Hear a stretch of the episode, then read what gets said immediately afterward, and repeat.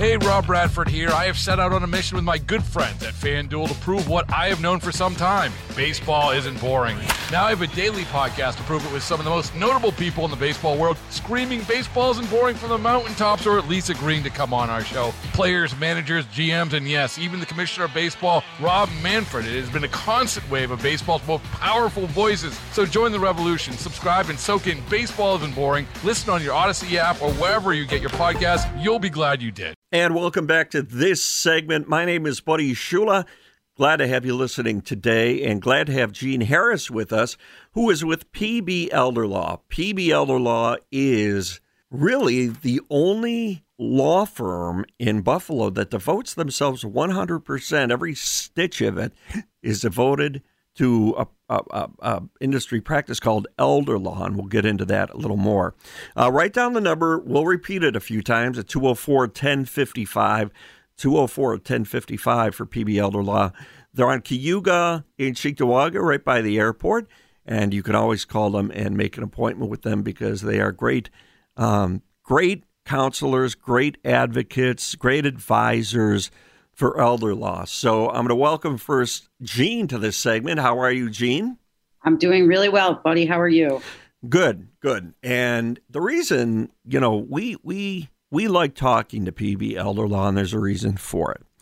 And that reason is because I I think it's one of those types of practices and, and laws that people really may not understand how it can benefit them. But there's such a huge benefit from elder law. And since PB Elder Law is really, you know, one of one of not only the only firm, you know, hundred percent elder law. It's very important. So I'm going to just start by asking you, what if if someone has never heard elder law, what should they be thinking when they hear it? So thanks, uh, thanks again for having me, buddy. And um, you know, as you're talking, it sort of strikes me that there's lots of different areas of law that people are familiar with, right? There's TV shows that focus on criminal law and the criminal justice system. And um, there's billboards that focus on car accidents and dog bites and all that kind of stuff. And we are a law firm that really is primarily focused on maybe a little bit less sensational topic of elder law, which is basically taking care of our older loved ones and ourselves through the aging process. So, making sure that our wishes re- with respect to end of life wishes are taken care of, making sure that people are in place to make decisions for us, whether it be with respect to our financial decisions or healthcare decisions, and preserving assets so that if we need long term care, either in a facility or at home, there's money to take care of that payment, making sure that we remain comfortable. And all of those things really sort of encompass and are under the umbrella of elder law and uh, elder law planning. So, at what age should someone be thinking about elder law and what PB Elder Law primarily does? Who are the people that come to you? So most of the time, we're being contacted by there's I, I, would say that there's two main groups of folks. There's the group of folks that are concerned for themselves. These are folks that usually are nearing retirement uh, or have having children and sort of in the in the middle of life, right? And then there are folks who are calling us because they're concerned about their parents or grandparents who are aging. With that said, any person who is over the age of 18 years old should have some documents in place related to estate planning, which they themselves do fall under the heading of elder law, but are really necessary for anyone who is no longer a minor. These documents, just for example, would be a durable general power of attorney and a living will healthcare proxy. So once you become 18 years old, you are the only person who is responsible for yourself, and your folks are no longer able to make decisions for you, even if maybe they should be making decisions for you.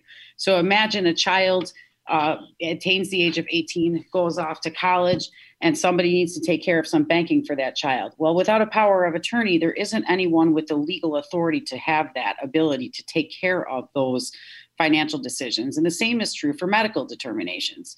So, in certain respects, elder law encompasses things that any person should have, even if they're over 18. But certainly, as the name implies, these things become a little bit more important and a little more pressing the older we get. So by certainly by midlife or then retirement age and beyond are the folks who I would say it's really important to get in and make sure that there is an elder law plan in place for the preservation of their assets, and more importantly, the preservation of their dignity, making sure that we have people around to make healthcare or financial decisions for them. So you brought up a good point, and you put that into two segments. So there are, you know, there are well, really three if you count people over eighteen who should have these basic documents like a will, a healthcare proxy, power of attorney, stuff like that.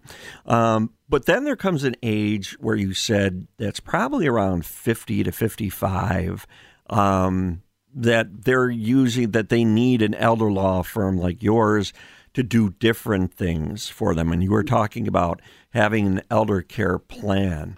So, what are some of the most important elements of an elder care plan? So the, the, the three basic components of the elder law plan would be the power of attorney, which again makes sure someone has the ability to make legal business or financial decisions for you, take care of your banking, that sort of thing. The living will healthcare proxy, which appoints a person with the authority to make healthcare decisions for you, but also provides them with some instruction. For example, in mine, it says that I don't want to be kept alive by artificial means if there is no reasonable chance of my recovery to a decent quality of life. So that's right there in my living will and tells my healthcare agent that this is what I want them to do. Now, there's also, of course, a last will and testament, which I think everyone essentially knows what that is. I'm not certain that everyone realizes when that actually comes into play. So, a last will and testament is the document, of course, that provides for the distribution of assets upon a person's death. What I'm not sure most people realize is that the will only applies to assets that are in your sole name at the time of your death that don't have a joint owner or a beneficiary. So if you have a retirement account, for example, or a piece of real property, and that retirement account has a beneficiary, that account's going to go to whoever the beneficiary is, regardless of what your will says. If that piece of real property has two joint owners on it, when the first person passes away, that property, in most cases, becomes the property of the surviving uh, owner. So a will wouldn't even apply. The will, however, can cover not just the distribution of assets the way you want them to, but also the appointment of a fiduciary or uh, like a guardian for a minor child, for example, um, a trustee for a disabled beneficiary. It can have assets going in very specific ways for long periods of time, depending on what the family circumstance and need is. So, those are the three basics.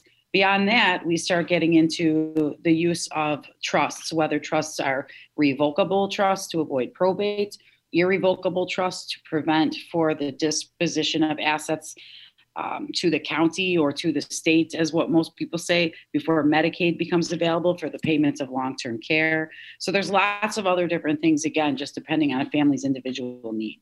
So, so we're here with Jean Harris from PB Elder Law. Um, a lot of things, a lot of the things you do is protect assets that people have worked all their life for so they don't lose those assets because I think everybody's under the assumption that once you turn a certain age or once you go to a nursing home or whatever you're doing that all bets are off. You keep nothing and that that's not the case with a proper elder law attorney no, it's absolutely not the case. I mean, so one of our goals, certainly, and one of the goals, I mean, I mean, so listen, so I've never had a, a, client come into my office and say, Jean, I can't wait to get into a nursing home. I, I'm just, I can't wait to go. I'm really looking forward to that. I've never had somebody come in and say, I would like to die penniless and I don't want my kids to have anything. These are just things that are kind of universal truths are we all want to make sure that we can stay home. We all want to be able to preserve some of our assets and not be wasteful of them. Now, having said that, I am, and I think my clients are more concerned with how they are doing and their lives as they're living them and the quality of their lives than I am worried about what happens to their stuff after they've died, right? So I'm always having this conversation with my clients. It's sort of like eat the lobster. Now is the time to order the steak. Now is the time to buy those earrings that you like. This is the moment. Do you know, yeah. live your life and enjoy it. But if it comes down to where that's not the choice, it's not the choice between a legacy to your kids and lobster, but really it's am I going to forfeit everything I've worked my whole life for in order to get some halfway decent quality of care? Then if I can do something to make sure that we can preserve those assets and make sure that that good quality of care is achieved for my clients, then that's where I come in. It is not necessary and it's a shame, frankly to have someone have to spend all of their assets either on their care directly to a facility or in some other what I would consider wasteful way before they receive good quality care and Medicaid to pay for it. It's just not necessary. And you know, with the right plan, we can save 100%. But even if a plan hasn't been developed, we can usually save somewhere around 60% or more and that's in the kind of worst case scenario. When when when people come to you when clients come to you for uh, these things like saving their assets uh, to get quality care or something like that are they aware that you can do so much to help them save these things they've worked for? No. Almost always no.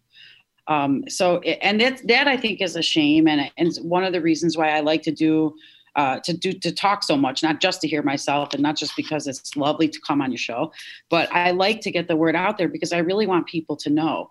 I can't tell you how many times somebody has come to my office, sat down, and told me, Well, I'm in really good shape because I already spent all my money. So now I'm going to get Medicaid. And I'm looking at it and I'm thinking, Oh my gosh, I could have saved all of that for you. Oh my gosh, what a waste. And often that's because they've been seeking advice from the wrong source and they've been putting their sort of faith and trust in the wrong source. Uh, maybe that uh, almost, frankly, almost always that is because they have relied on somebody who is not an elder law attorney, who's re- and they've received some advice and they didn't know any better. So they had this sort of false sense of information and what the potential was and what the possibilities were, and they listened to the advice that they were getting. And I wish I so many times I wish, man, I wish they would have just come to me first. I could have changed this whole system for them. I mean, because you deal with scenarios where you help people who have who have assets, whether it be a home, whether it be cash, whether it be anything. You you have helped them get the best of both worlds, really, keeping their assets and and you know good medical care. Correct.